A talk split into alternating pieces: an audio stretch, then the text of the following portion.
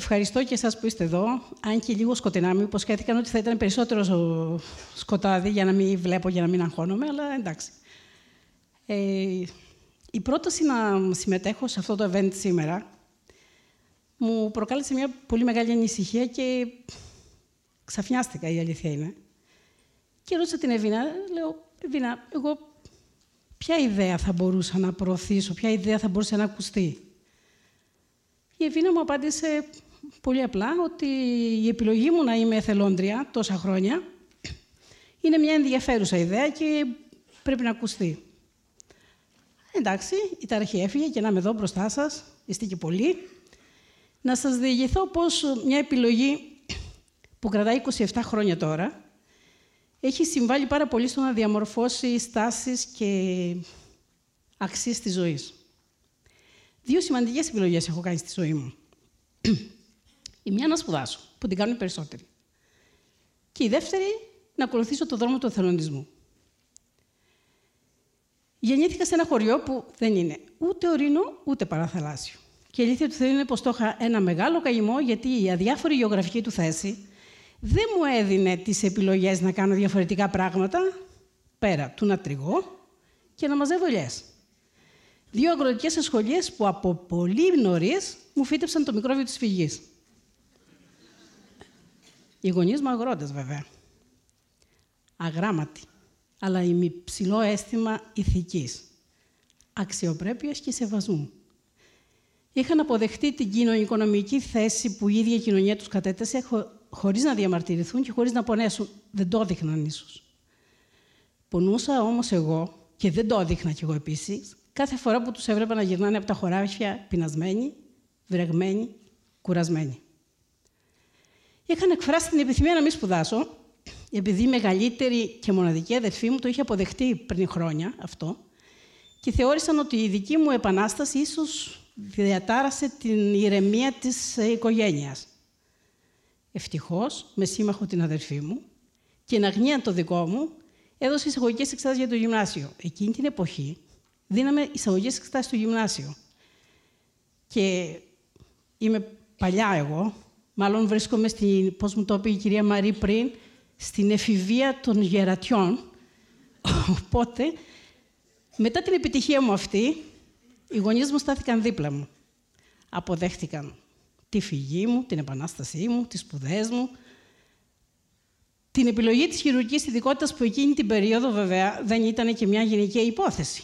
Και πολύ θα ήθελα να είχα αυτά τα μαγικά γυαλάκια που μας έδειξε το πρωί ο κύριος Σκυρτζής, πώς τον λένε κάπως έτσι, που θα μάθαινα πάρα πολύ εύκολα τη χειρουργική ειδικότητα με λιγότερο κόπο και με λιγότερο βρίσιμο πάνω από τα βιβλία της ανατομίας. Γενικά οι γονείς μου αποδέχτηκαν ότι είχαν ένα παιδί κόντρα στα στάνταρ της κοινωνίας ενός χωριού. Έτσι η ιατρική άνοιξε το δρόμο και η δεύτερη μου επιλογή αυτή του εθελοντισμού ήταν σαν μια φυσική συνέχεια της πρώτης μου επιλογής. Η επίσκεψή μου στα γραφεία του Ιατρικού Συλλόγου στην Αθήνα, με το που τέλειωσα την ειδικότητα και η ανακοίνωση των γιατρών του κόσμου ότι έψαχνα γιατρό για τη Σομαλία, μου άνοιξε το δρόμο του εθελοντισμού. Και δεν θα σας μιλήσω εδώ για τον εθελοντισμό που ξέρουμε όλη την αξία, τον ορισμό, τις βάσεις. Θα σας πω μόνο ότι προέρχεται από τη λέξη «εθέλω», που σημαίνει «θέλω πάρα πολύ». Κοινώς να καίγεται το μέσα σου για το κοινό καλό, όπως λέει ο Μπερτόν. Η πρώτη μου αποστολή, λοιπόν, ήταν στη Σομαλία στη ζεστή, εμπόλεμη, ξηρή, αφρικανική χώρα Σομαλία. Με εντυπωσίασε η χώρα αυτή. Με εντυπωσίασαν τα βράδια, τα αφρικανικά βράδια μετά το τέλος του ιατρίου. Με εντυπωσίασε αυτός ο απίστευτος, όμορφος έναστρος ουρανός που νόμιζες ότι θα γίξει στα αστέρια αν σηκώσεις τα χέρια ψηλά. Με εντυπωσίασαν και με καθήλωσαν όμως οι άνθρωποι, οι οποίοι είχαν αποδεχτεί το θάνατο είχαν μια απίστευτη συμφιλίωση με το θάνατο. Τους έριζε ο πόλεμος, η πείνα, οι αρρώστιες. Ο ΟΗΕ και οι μεγάλες δυνάμεις είχαν πιστέψει ότι με το να ρίχνουν ρύζι και αλεύρι θα απέτρεπαν το λοιμό και ήταν η πιο προσχεδιασμένη αντιμετώπιση ανθρωπιστικής επιστημιστικής κρίσης. Οι μη κυβερνητικές οργανώσεις είχαν αναλάβει το κομμάτι της υγείας. Και ο ΙΕ τη φύλαξη της ειρήνης, όπως συμφωνούν τα κράτη Αμερική και Γαλλία. Περνούσαν οι μέρες μου, τις οχτάμινης μου παραμονής στη Σομαλία, στο σκονισμένο Γουατζίτ, ένα χωριό 80 χιλιόμετρα βόρεια του Μογκαντήσου, ανάμεσα στο μικρό νοσοκομείο που είχαμε και στο ορφανοτροφείο που είχαν βρει καταφύγιο 350 παιδιά. Και εκεί συνειδητοποίησα με το πόσα λίγα μπορεί να ζήσει ο άνθρωπος αρκεί να έχει πρόσβαση στο καθαρό νερό. Εκεί έμαθα να σέβομαι τα ήθη και τα έθιμά τους. Εκεί έμαθα να αγαπώ τις διαφορετικές κουλτούρες. Εκεί έμαθα ότι πρέπει να κρατώ ισορροπίες. Αν και αυτό είναι πάρα πολύ δύσκολο και πολλές φορές μη εφαρμόσιμο. Εκεί έμαθα να αγαπώ τη γεωγραφία, ένα μάθημα που είχα μισήσει στο δημοτικό. Εκεί έμαθα να δοκιμάζω τις αντοχές μου. Εκεί έμαθα να κρυβώ τα δάκρυά μου, την απογοήτευσή μου, να μην δηλιάζω, να μην το βάζω κάτω. Εκεί έμαθα να αγαπώ και τα ταξίδια. Και τα αγαπώ τα ταξίδια. Εκεί επίσης έμαθα ότι πρέπει να έχω ένα δεύτερο εναλλακτικό πλάνο για αντιμετώπιση κρίσεων. Όπως εκείνη της άμεσης εκένωσης της αποστολής μετά τη δολοφονία του υπεύθυνου της αποστολής μας του Γιώργου του Και βρέθηκα μέσα σε πολύ λίγες ώρες να πρέπει να πάρω σημαντικές αποφάσεις, να διεκπαιρεώσω διαδικασίες, τότε δεν είχαμε τηλέφωνα, κινητά, δεν είχαμε τίποτα. Και το μόνο που είχε ακόμα στα αυτιά μου είναι το εξωφρενικό που μου λέγει η πρεσβεία του Ναϊρόμπι, η ελληνική πρεσβεία στο Ναϊρόμπι. Who is going to pay for that? Wow. Την ίδια ώρα που ο Ινδικός στρατός είχε σηκώσει αεροπλάνα να μας απομακρύνει και που δεν πλήρωσε κανένας γι' αυτά. Η Σομαλία ήταν η πρώτη μου αποστολή. Ήταν το άνοιγμα του δρόμου μου προς τον εθελοντισμό.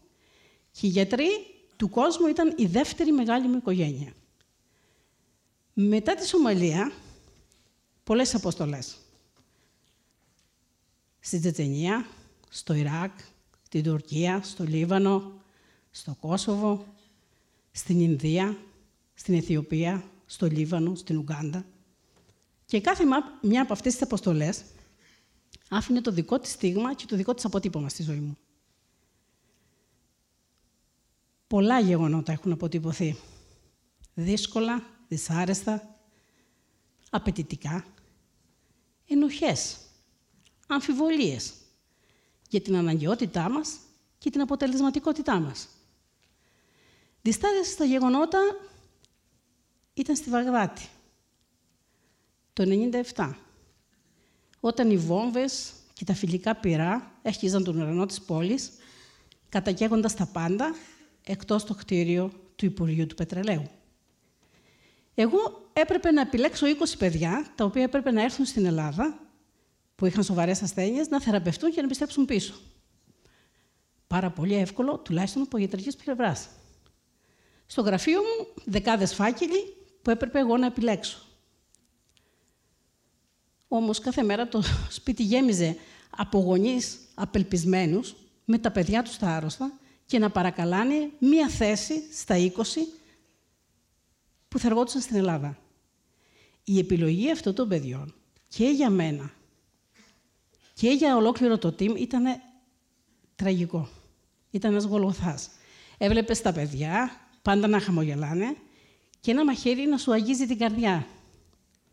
Όσα παιδιά τελικά επιλέχτηκαν, ήρθαν στην Ελλάδα με το πρόγραμμα Λυσίδα Αγάπης, νοσηλεύτηκαν σε ιδιωτικά και κρατικά ιδρύματα, χειρουργήθηκαν, θεραπεύτηκαν και επέστρεψαν πίσω. Αν με ρωτήσετε αν φοβήθηκα ή αν έχω δηλιάσει όλα αυτά τα χρόνια, θα σας πω όχι. Όχι γιατί δεν υπήρχαν οι προδιαγραφές να γίνει αυτό, αλλά γιατί είχα τόσο να ασχοληθώ και να αποφασίζω κάθε μέρα που δεν άφησα να φωλιάσει μέσα μου ο φόβος. Σαν υπεύθυνος αποστολής στις περισσότερες αποστολές, είχα την υποχρέωση να εξασφαλίσω τη σύντηση, τη στέγαση, τις μεταφορές, το υλικό. για τα μέλη της αποστολής. Κάτι δηλαδή σαν ένα παιδί για όλες τις δουλειές. Και θυμάμαι μια πολύ δύσκολη απόφαση που έπρεπε να πάρω στην Ουγκάντα, όταν με το που φτάσαμε στην περιοχή Λουέρο, ξέσπασε το πρώτο κρούσμα έμπολα. Ο έμπολα, όπως θα έχετε διαβάσει, θα γνωρίζετε, είναι μια λίγα μεταδοτική ασθένεια θανατηφόρα. Εμείς δεν είμαστε προετοιμασμένοι για κάτι τέτοιο. Γιατί για να αντιμετωπίσεις την ασθένεια αυτή απαιτούνται ειδικά κτίρια, απομονώσεις, ειδική διαχείριση σωματικών υγρών ασθενών, ειδικές στολές. Οπότε θυμάμαι καθόμαστε γύρω από το τραπέζι με την ομάδα το βράδυ και συζητάγαμε όχι τα υπέρ, γιατί δεν υπήρχαν, αλλά το πώς και πότε έπρεπε να φύγουμε. Γιατί υπήρχε και η εκδοχή της καραντίνας. Που τι σημαίνει αυτό; Σημαίνει ότι έπρεπε να παραμείνουμε στη χώρα 60 μέρες μετά το τελευταίο διαπιστωμένο κρούσμα. Που σημαίνει ότι αν είμαστε τυχεροί, θα μέναμε από χρόνο έως χρόνια στην Ουγγάντα. Τους άφησαν να αποφασίσουν μόνοι τους. Τους μετέφερα τον μπαλάκι δηλαδή. Είχα ενημερώσει τα κεντρικά, οι οποίοι μου είπαν ότι θα υποστηριχτεί οποιαδήποτε, απάν, ε, οποιαδήποτε απόφαση έπαιρναν τα μέλη μας. Τους περίμενα το πρωί με ένα καφέ και δύο από τους γιατρούς μας αποφάσισαν να επιστρέψουν. Και ακόμα και σήμερα, δεν ξέρω να πω ποια, ποια ήταν πιο τολμηρή απόφαση, εκείνη του να φύγουν ή εμείς που παραμείναμε και φανήκαμε τυχεροί. Είναι, την επομένη με βρήκε με το πιο νόστιμο μάγκο που είδα, είχα ποτέ στη ζωή μου, όταν ένα κοριτσάκι με πλησίασε, έκανε μια κίνηση υπόκλησης, μου πρόσφερε το μάγκο και μου είπε «Ασάντε μου ζούγκου», που θα πει «Ευχαριστώ, Λευκή». Αμφιβολίες. Είμαστε πάντα αποδοτικοί. Όχι. Σας ξαφνιάζω. Θα σας πω δύο παραδείγματα. Στην Ινδία, στους σεισμούς του 2000, μαζευτήκαμε εκατοντάδες μη κυβερνητικές οργανώσεις. Και τι κάναμε, ένα μπάχαλο. Οι Άγγλοι είχαν πάρει το πρώτο χέρι, γιατί θεωρούσαν ότι ακόμα η χώρα τους ανήκει. Η κυβέρνηση κοίταζε μουδιασμένη το σουρταφέρτα των Άγγλων.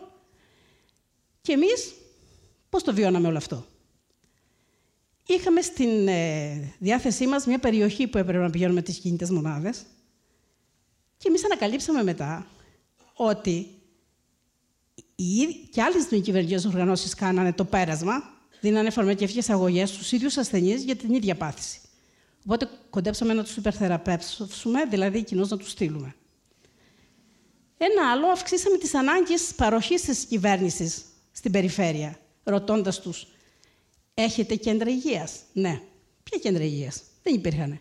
Στείλανε πρόσφυγους καταβλισμούς για να στεγαστούμε εμείς. Είχαν υπογράψει ότι θα συνεχίζανε την, την ε, λειτουργία τους μετά που θα φεύγαμε με τι προσωπικό, με τι προσόντα. Ένα άλλο που κάνουμε εμείς οι οργανώσεις είναι να αυξάνουμε το κόστος ζωής. Πολύ. Το πρώτο που αυξάνεται είναι τα ενίκεια. Ακούς αυτό το χαρακτηριστικό, είναι οργάνωση, λεφτά έχει, θα πληρώσει. Ναι. Έχει όμως ένα περιορισμένο χρόνο δράσης και ένα περιορισμένο budget. Μετά θα σου πει: Χαίρετε και φεύγω. Και τι μένει πίσω, μένει ένα υψηλό ενίκιο, υψηλά αγαθά και επίσης υψηλές υπηρεσίες. Όλα αυτά ο θελοντισμός. Είναι πολλές στιγμές και καλές στιγμές. Και είναι πολλές αυτές τις στιγμές που και οι μαθιές των ανθρώπων που δεν σε κάνουν να διαφορήσεις, να κάνεις πίσω. Μια τέτοια ματιά ήταν η ματιά του Θεοδόση. Βρίσκομαι στο Γεργάλεμ στην Αιθιοπία. Δουλεύω στο τοπικό νοσοκομείο με και άλλους γιατρούς και είχαμε πρωινή ενημέρωση, μετά χειρουργία, κλινικές και επιστρέφαμε το μεσημέρι για φαγητό. Το απόγευμα η ίδια σειρά. Από την πρώτη μέρα που πήγαμε εκεί, είδα ένα παιδί με κάτι τεράστια μαύρα μάτια να μας, να μας ακολουθεί παντού.